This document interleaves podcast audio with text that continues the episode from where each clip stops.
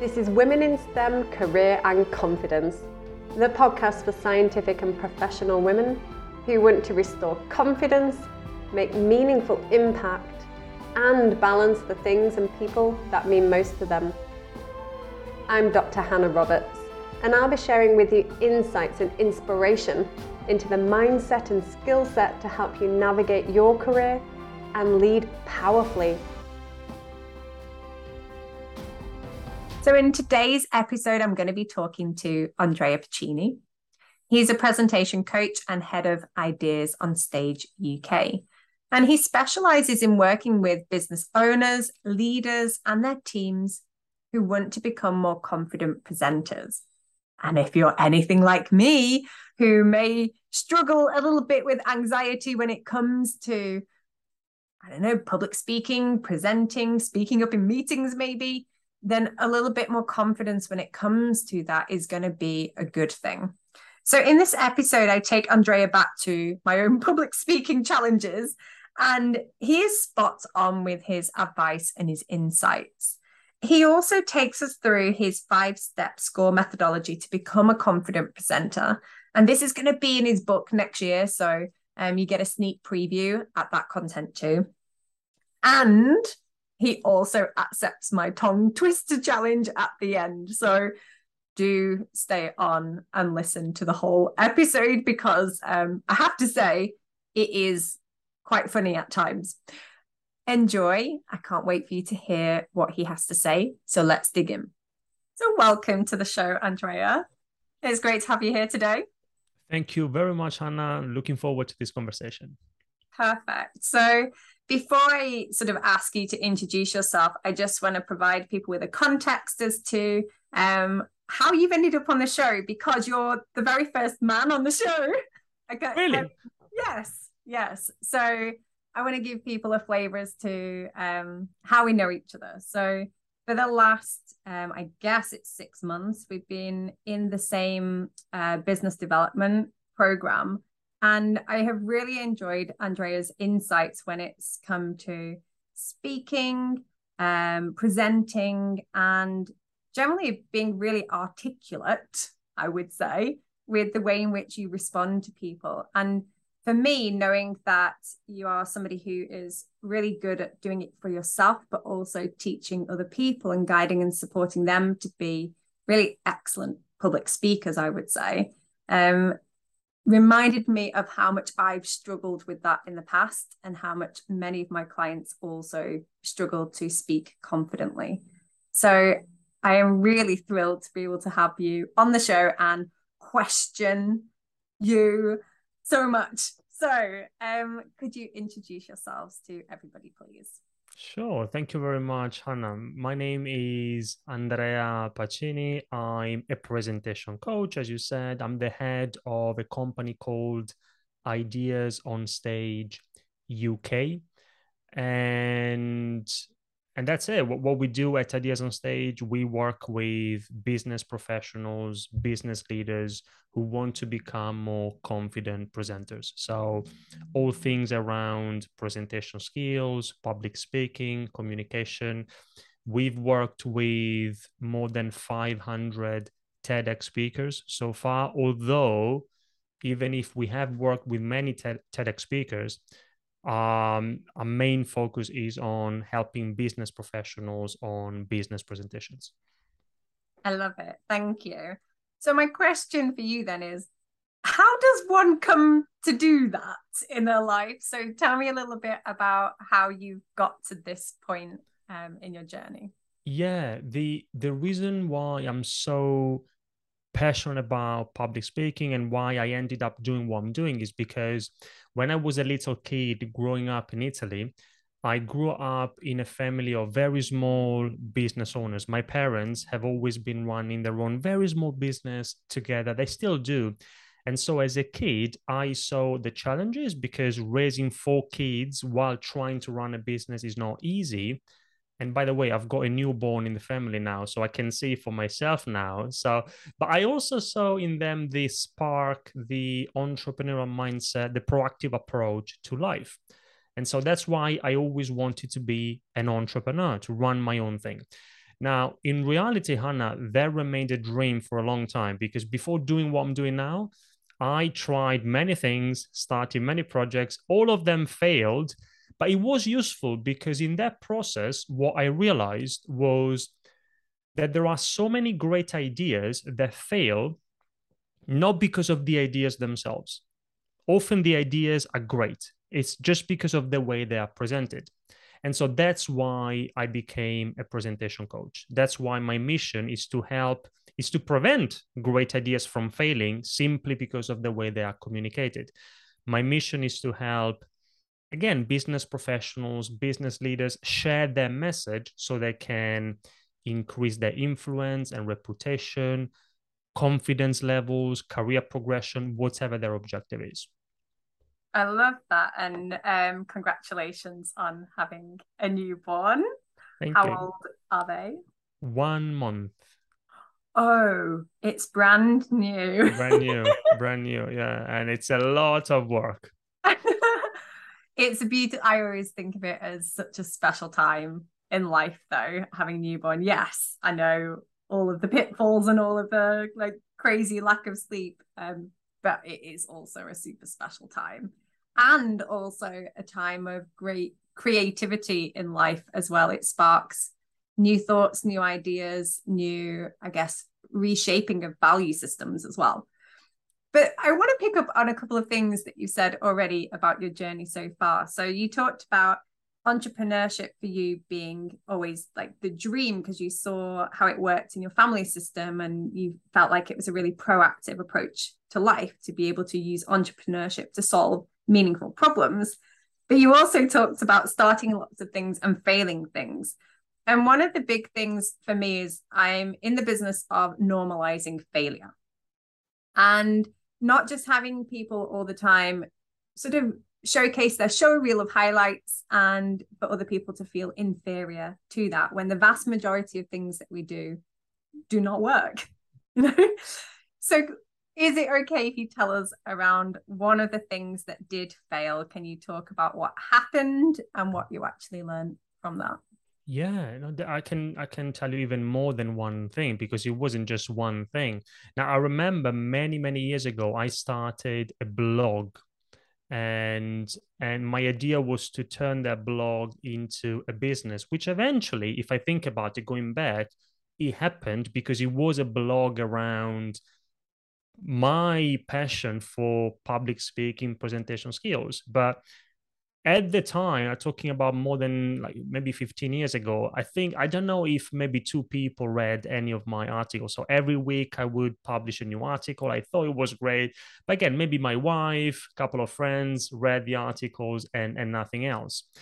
And so that was one thing. And then what I also tried and do, I started a, a newsletter. Again, a newsletter on the same subject and my thought was, okay, if I rather than me writing content, I can curate content. So I can look for great content on public speaking. I can put it together on a weekly in a weekly newsletter, and then I can send it out. I get to thousands and thousands of subscribers, and then I can monetize it. That was the idea. And again, I got to maybe 95 subscribers in a few years. So failed again. Uh, and then what I also tried and do to at the very beginning of my entrepreneurial journey i my strategy and it was the only thing i was doing i would post one video per day which was a massive commitment. And i thought that that would that that, only, that one activity would help me start and grow my business. And and that didn't happen and so you see blog newsletter videos and and in all of these projects, there was a common thread. And the common thread was that it wasn't, again, it wasn't the idea itself that was bad because there are successful blogs, there are very successful newsletters, there are very successful content creators. But I think the way I was getting my message across, and, and again, we are talking about years and years ago, wasn't as effective as it is perhaps today. and so that's why we go back to the principle that you can have the greatest idea in the world but if you can't communicate it it doesn't matter.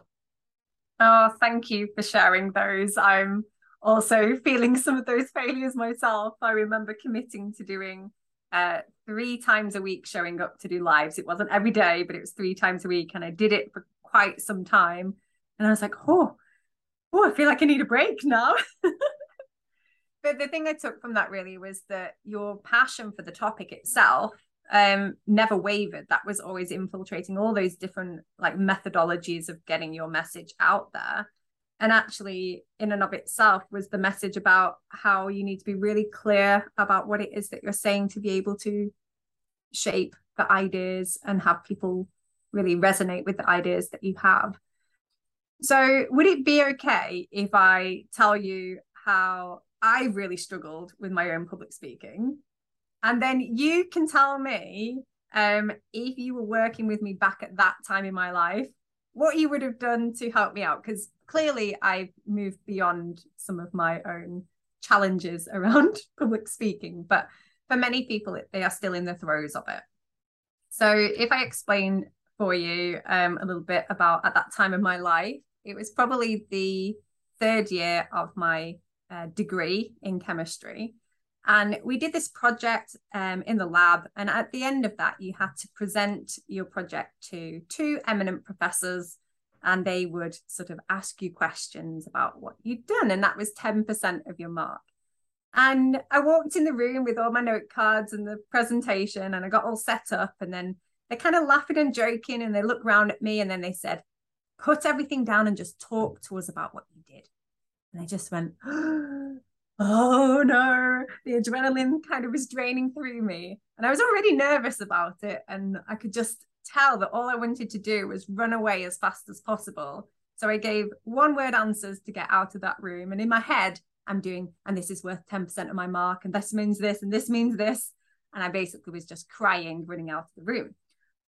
But that one incident then led to this seed of kind of worry about all the other ones that came after that.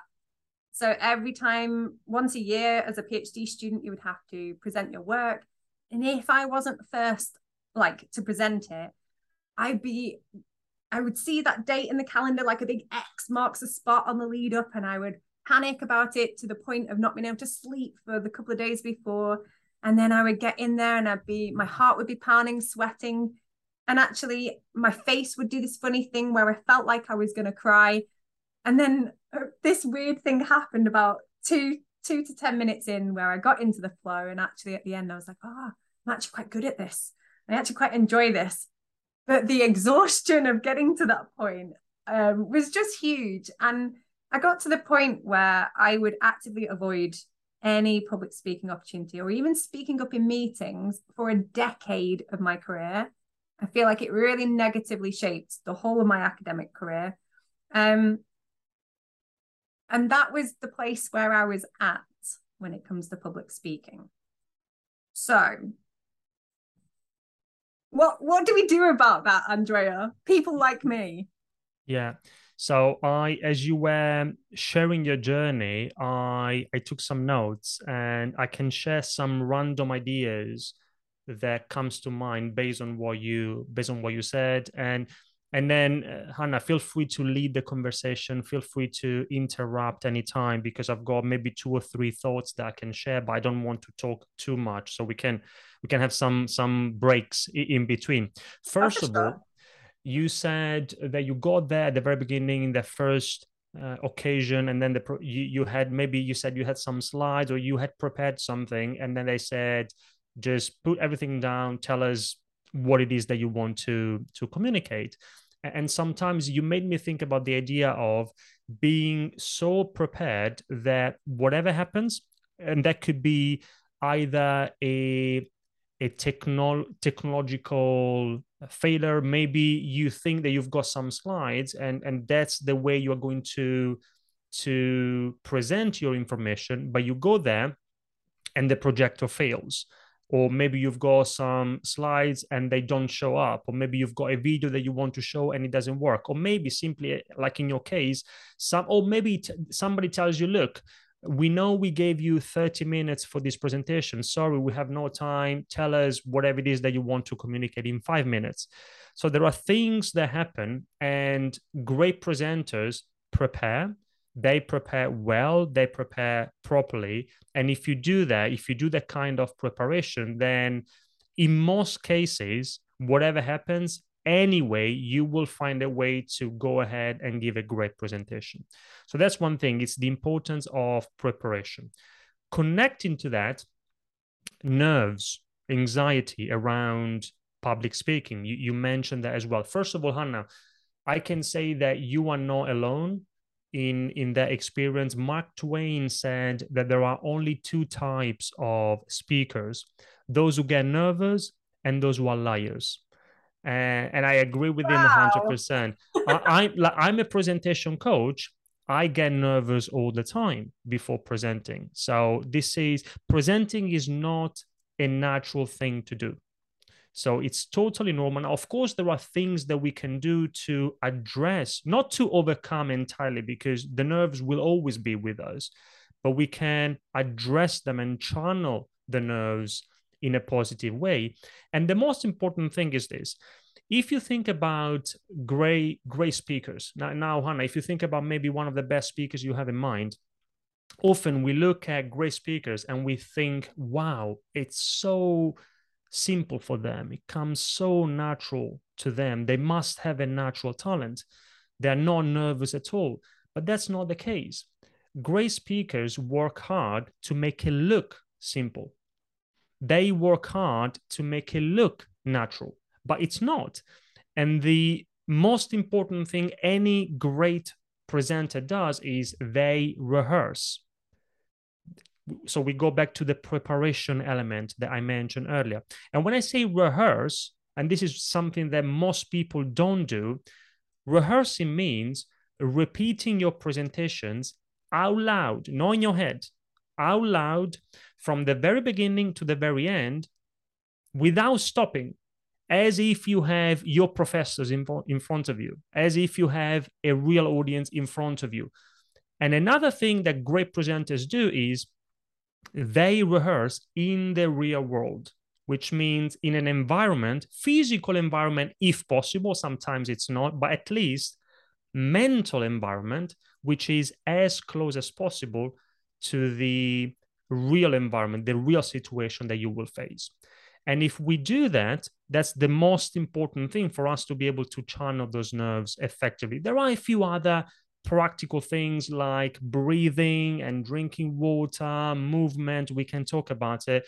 But the best way to overcome anxiety around public speaking is to know what we are talking about. And the best way to really know what we are talking about is to get to a point where we have internalized our content. I, I never ask anybody to memorize, but we need to internalize our content. We need to we need to own it. We need to know exactly what to say and when, and that's the most important thing. I can talk about a couple of other things, but I'll, I'll stop now just mm-hmm. in case you want to mention something. Oh, for sure. I think you have analyzed me perfectly. so when you were talking about the preparation piece, if I think back to then, although I was prepared, I didn't deeply understand really what on earth I was doing at that time.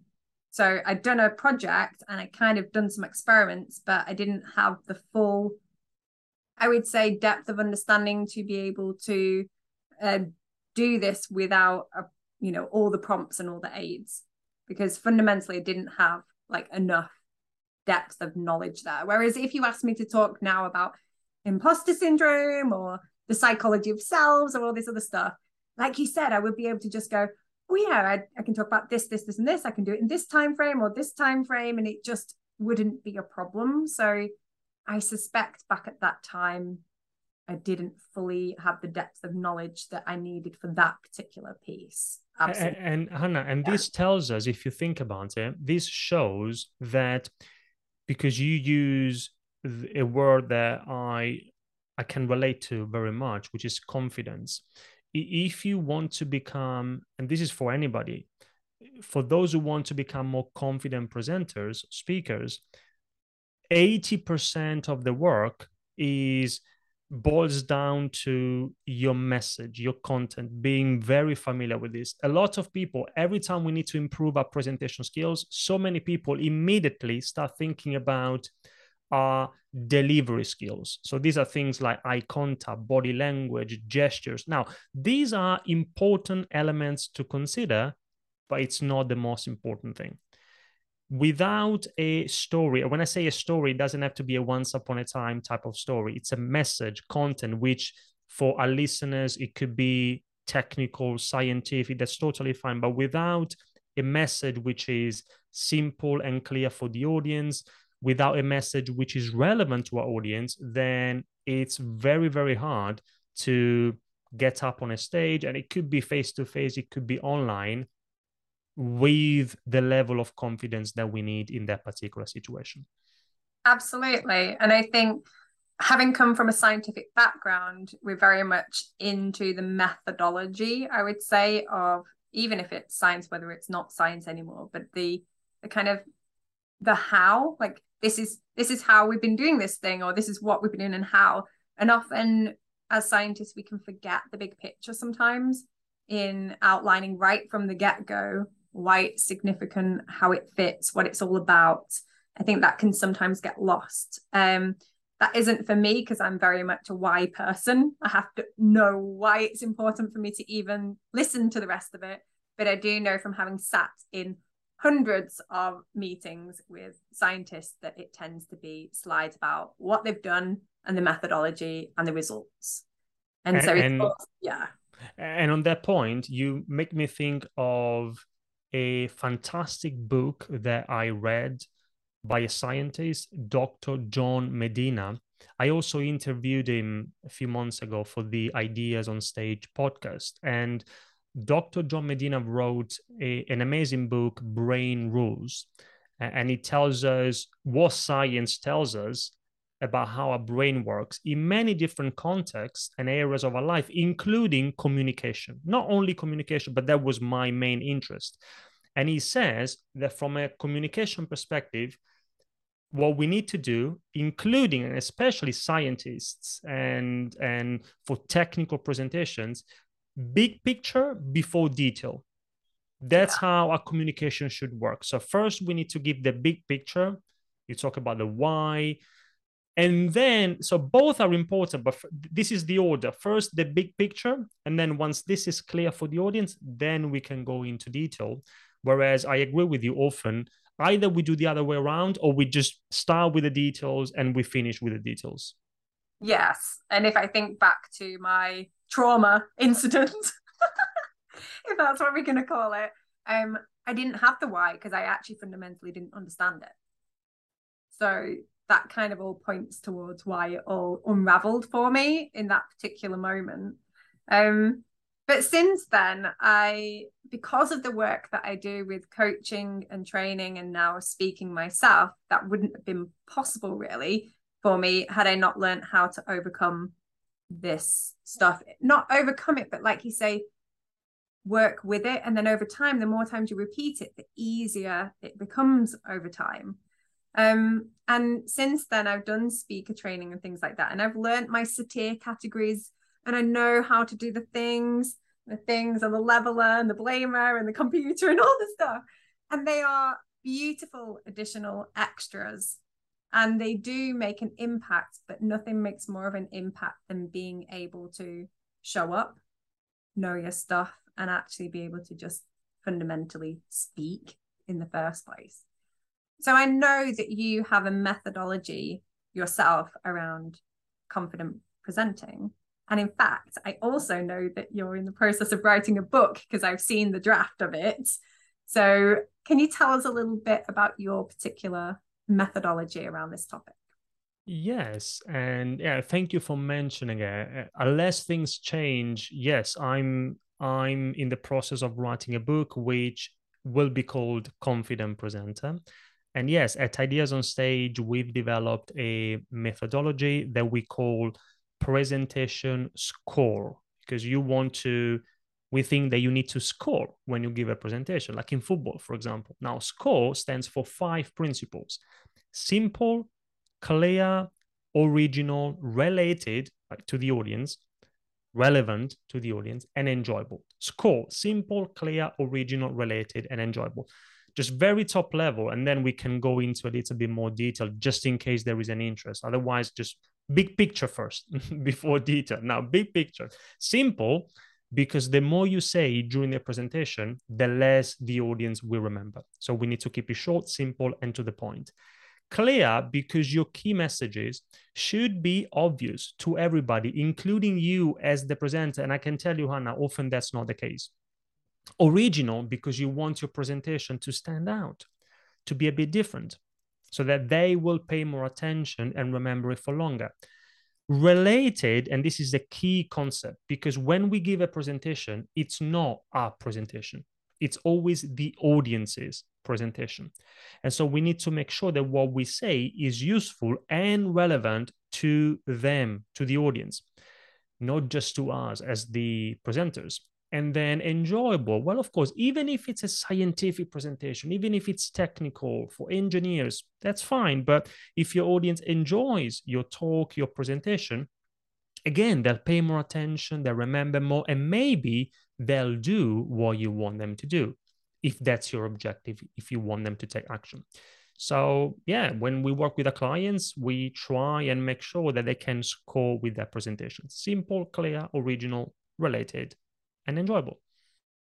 Brilliant. That's super clear. I like the analogy. Um, yes. So I do have some questions around that, if that's okay.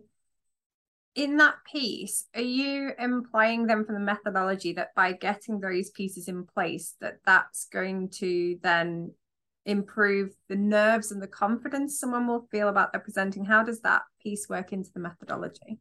Yes, because what what happens is that we need to make sure that when you prepare a presentation you need to make sure that your presentation meets these five principles from any perspective from a message perspective also from a visual perspective. Sometimes it's not relevant sometimes it, it is but for example you said at the beginning hannah that you were about to give this presentation and you had some, if I remember well, you had some slides prepared.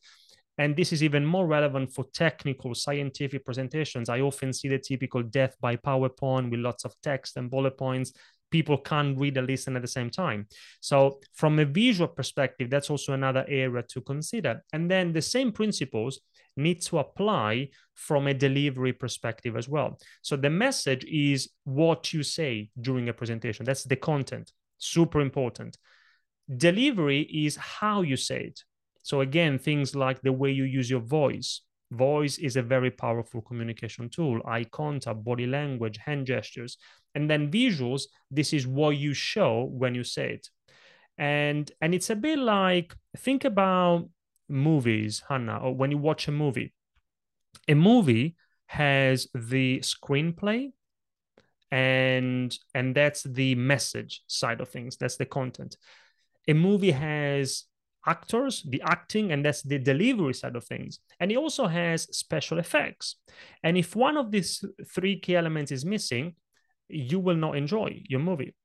The same is true in a presentation. If any of these three key elements message visuals and delivery is missing then we will not be able to, to achieve our objective. And so when you apply these five score principles to the delivery side of things and the message side of things and the visual side of things together, they will help you become a more confident presenter, which is very much connected to the idea of ch- going back to your question, ch- channeling your nerves in a positive way.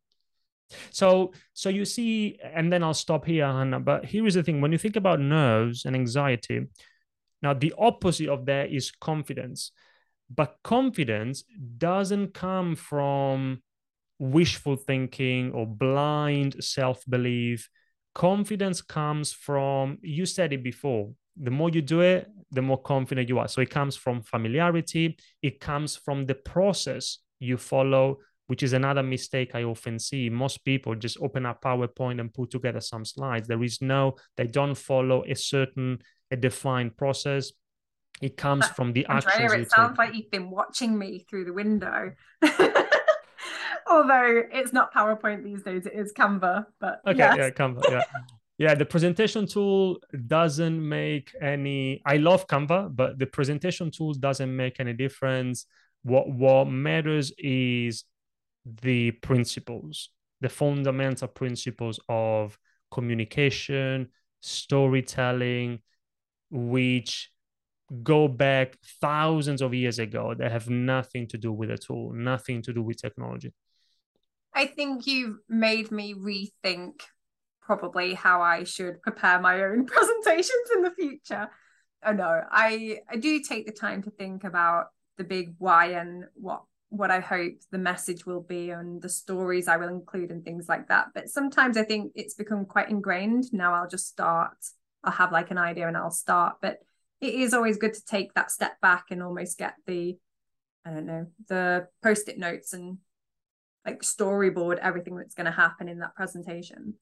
But I wanted to pick up on that anxiety a little bit more. Um, I heard someone say once the difference between anxiety and excitement because they're almost the same emotion, feeling when it's in the body, is actually breath. So anxiety is that feeling, but then we're not breathing at the same time. It's like that shallow, can't breathe, but I'm talking feeling, and everything's kind of stopped in the body. And that excitement is almost like the same feeling inside, but I'm breathing with it as well. How, how would you, would that be an accurate description for you? I love it. I love it. And it makes me think about two things in particular. One, very directly related to that, the importance of breathing, both during the presentation, the right ways to train yourself to pose. By the way, posing is super powerful in communication. Sil- Dale Carnegie said that silence is one of the most eloquent things in the world, which means it looks like a contradiction because you have silence and eloquence, which is all about speaking. But now, silence is very powerful in communication, which means that we can say a lot without saying anything. So rather than rushing it, speaking too fast, then if we train ourselves to pause from time to time and breathe instead, then it's very effective for the audience because they have the time to absorb what we're saying. It's extremely useful for us if we go back to these distinction between anxiety and excitement. So that's one thing. And also, breathing even before, just a few minutes before the presentation, is a very practical tip that I give everybody. Before any presentation, I have my own, it's just a one minute warm up routine, if you want, which also includes breathing. Very simple, just a few seconds. What I do, for example, I breathe in through the nose for, and I count to four and then I breathe out through the mouth and I count to six. And it's important that when you breathe out, you make it longer than when you breathe in because that's how you relax. So these are a couple of things you made me think about, but absolutely. And I love the your explanation. Breathing is super, super powerful in communication. Mm, so you're talking about the like box breathing method there, except the elongation of the out breath. And I think as a scientist, I'm going because that's going to access your parasympathetic nervous system and cause everything to kind of um, like calm down a little bit. And I would say the three things that I normally say to my clients before a presentation, um, and you can tell me whether or not these are right or wrong, good or bad. Um, there is no right, wrong, good, bad, but these are the kind of things that I think can often help with that anxiety turning it into excitement. Is first of all, expanded awareness. So you talk about it like the breath, but if you focus on a spot on the wall and then gently bring out your awareness to the side, you can call it like wraparound glasses, and then be able to look forwards at the audience, that can often induce that state of parasympathetic calm to the nervous system. For me, there's also the thoughts will come in as well, like that person's looking at me, they look like they're bored already, or you know, um, there's someone senior in there and what are they going to think? Like all these thoughts will start. So there's this really great technique of putting thoughts on a spot on the wall as well, like saying, okay, that thought goes there and another thought, and I'll put it on that spot and another one to remind myself that I'm separate from my thoughts. Like it's just a thought, and the thought's gone. It's over there. And then the final thing that um, I've been taught how to do is to induce the state within which you want to be in. So if you want to be in like a I don't know, an inspiring and a motivating mode to play a piece of music, like a classical piece that will have me like almost direct my whole life. Um, if I want to be in a kind of playful mood, I might play something um like more playful in terms of the music, like Hakuna Matata. I don't know. But those are kind of my three go-to things in order to be ready for presenting. What do you think about that? No, I, I love it, especially the the last one, the the music. Uh, it, it, I, I do that as well. But what what I would say is that it doesn't it doesn't really it does matter, but I can also say it doesn't really matter what we do before a presentation as long as it works for you hannah for me maybe what works for you doesn't work for me and vice versa but it is fundamental that everybody has their own I call it warm up, or any great presenter has some kind of routine before at least big presentations. So you want to have your own routine. It doesn't have to take long. It could be one minute. For me, it's a combination of breathing and voice exercises. Again, we said it, voice is a very powerful communication tool. Today, when it comes to what we are doing now, online, presenting or, or speaking, perhaps voice is the most important tool that we have.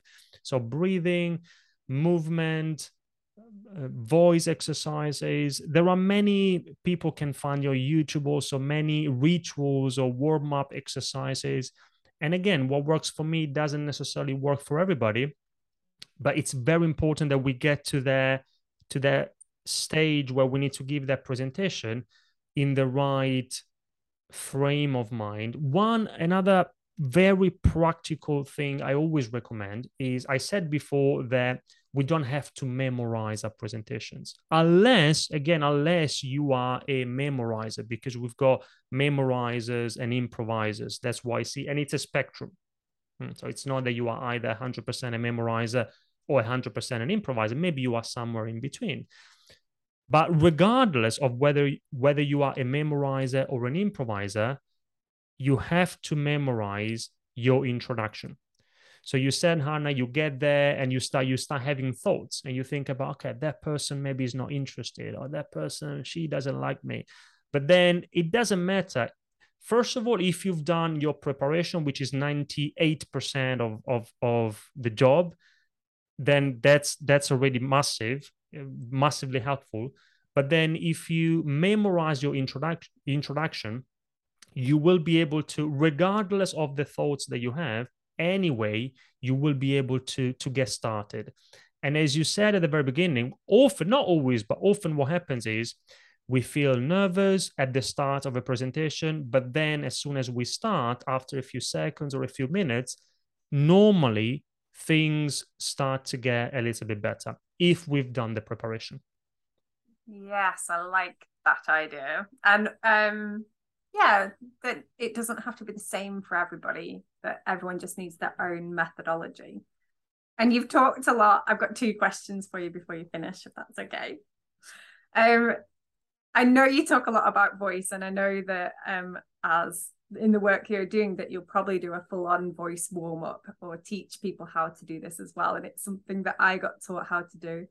And part of that voice warm-up that i got taught how to do was around tongue twisters to improve articulation at the end of um, like a voice warm up. So I've got a challenge for you. okay, let's let's. When it comes to tongue twisters, you also need to consider that uh, this is obvious, of course. English is not my first language, so ah. let's try. But but let's try. Let's try. okay, I'll give you. Um, do you know Peter Piper or not? Just, let's do it. Go for it. Let's see what happens. If not, I'll pick an easier one. Okay. Um, okay, so this is one from my childhood would be. And and then and then Hannah, I'll give you. The... Oh no no! You don't do it back at me. yeah, yeah, no, no, no, no, no, no, no, no, no. That's not what I meant. But I'll tell you what I do, which is very much connected to this before okay. my presentations. All right then. Um, I've got two for you to choose from. You can either do, and I, I've got to try and do it myself now without laughing. That's really hard. She sells seashells on the seashore. She sells seashells, that's for sure. She sells seashells on the seashore. She sells seashells, that's for sure. so that one. So You this is do- she sells what? She She- sells she- seashells on the seashore. She sells she, she she sells seashells it's on hard, the seashore. Wow. For- For me, it's double hard. Okay, let me do a simple one then, because I was going to make you do Peter Piper picked a pocket full of pickled peppers, a pocket full of pickled peppers, Peter Piper picked, Peter Piper picked a pocket full of pickled peppers, and where are the pocket full of pickled peppers Peter Piper picked? But I will make you do red lorry, yellow lorry. Red lorry, yellow lorry. It's so simple, Andrea. red lorry, yellow lorry. Is, is it is it red lorry, yellow lorry? Yeah, that's all it is. Red red lorry, yellow lorry. Red lorry, yellow lorry. When the, the, the yellow lorry is sometimes it's a bit tricky. Yeah. It's very tricky. You know, right, tell, tell me why that's important then. that well, it's it's a way for us to warm up our voice and and the and for example i want to make it practical what i do is something i've learned from i don't know if you know lee warren in the uk great speaker and he's also a presentation coach. And he has a great book. The book is called the busy person's guide to great presenting. Nice. and yeah. And he talks about his own routine. And i borrowed the vocal side of things from lee. And then i added my own stuff from a breathing perspective. And here is what he suggests. So first of all you want to you want to make this kind of sound like something like hmm hmm. It's a bit like for example if you think about kids when they have a piece of chocolate or some crisps something they like they do hmm this is nice this is good hmm. And you want to do it three or four times hmm hmm. And then after that you want to say a sentence which is kind of similar to to the tongue twisters you suggested and his sentence is when you write copy you have the right to copyright the copy you write yes, so like a little rhyme. yeah when you write copy you have the right to copyright the copy you write and and then you want to actually sorry before that so before that sentence he suggests another sentence which could be any sentence that includes lots of m's the letter m or n. Again it's a nice way to warm up your voice the muscles here and you want to exaggerate it. His sentence is remember the money especially like for sales presentations and you want to exaggerate it. Like it's not remember the money it's remember the money. You again if you exaggerate it then it helps a lot to, to warm up your your mouth your voice. Then after this you have a sentence a sentence which requires more concentration like for example one of your suggestions or when you write copy you have the right to copyright the copy you write and then after that you repeat the first sentence the first line of your presentation and you're good to go I love it. I love it. That's a really great suggestion. Um, and those bringing in the mm is also part of the breathing exercises as well. So it kind of kills two birds with one stone. Um, I love it. Sorry about that challenge, Andrea. no no it was fun My last question for you today, then, is one that I ask most people who come on the show, and that is to go back to a moment in your life, and it can be anywhere on the timeline. And if you could go back to a particular moment, what would that moment be? And what piece of advice would you like to whisper in your ear at that time? Wow. Okay. Uh, so I'll I'll go with the first thing that comes to mind as I was listening to to your question, which is, and this is business related, but also public speaking related. At the very beginning of my journey, my business entrepreneur journey, I started running events. I still run lots of events. Now they go well, at the very beginning, there were many occasions where perhaps that was another failure. I didn't mention it, but uh, there were many occasions where I would hire a room in central London to run an introductory workshop. And the objective was to generate interest in, in what we do, in the business. And I would go there. I had everything, workbooks, the chairs, like the setup was amazing. And then it happened more than once that I was the I was the speaker, but I was also the only attendee. Oh no. Yeah, nobody showed up. A few times. That happened a few times. And now the piece of advice there is, and this is likely what I did. So I did give myself that piece of advice is to just and you mentioned it also it's something that you said in this conversation our ability to in the end like just show up to to show up again and and do it again. And then you do it again and maybe nothing comes nobody comes. And then you show up again. And then you show up again. You show up again. And and i think again i don't want to give advice to to to anybody but i think the idea and the ability the persist the persistence to just show up again and again and again whether this is for public speaking or for business or for career progression, if we want to increase our reputation and credibility, then if we consistently make a decision to show up again and again and again, then eventually in the long run, things improve, whatever that means for for for any of us. Beautiful piece of advice, and one that I fully recommend when it comes to any area of your life. You're just making me think about sports. And often I'll say to people, well, you block it in the calendar, you show up. Hopefully, you'll show up in whatever kit you're supposed to show up in. And the result is that you're probably going to do it. So, the more we can show up in our lives, the more likely we are to get the result that we're looking for. I really like that. Thank you. And thank you for being fun with me today and for sharing all of your wisdom if people have you know um, heard what you've been talking about today are interested in that methodology is there a way in which they can find out more please uh, sure a couple of things if they want to connect with me the main place is linkedin that's where i hang out andrea pacini they can find me there. And then we have a, an online tool. It's a free tool.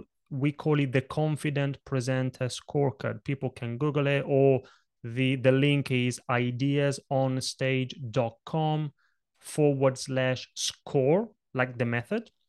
When you score score a goal in football and it's a scorecard it's like an online quiz that people can take to very quickly assess their current presentation skills they just need to answer a few questions, yes and no, very simple. It takes less than three minutes, it's free. They'll get a score, what that score means for them.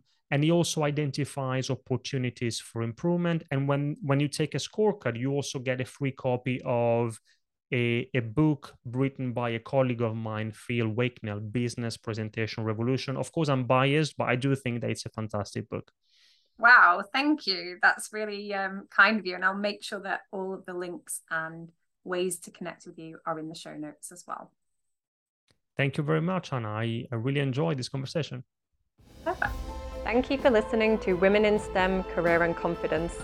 To get further support in your journey, join me in Breakthrough Unleashed on Facebook.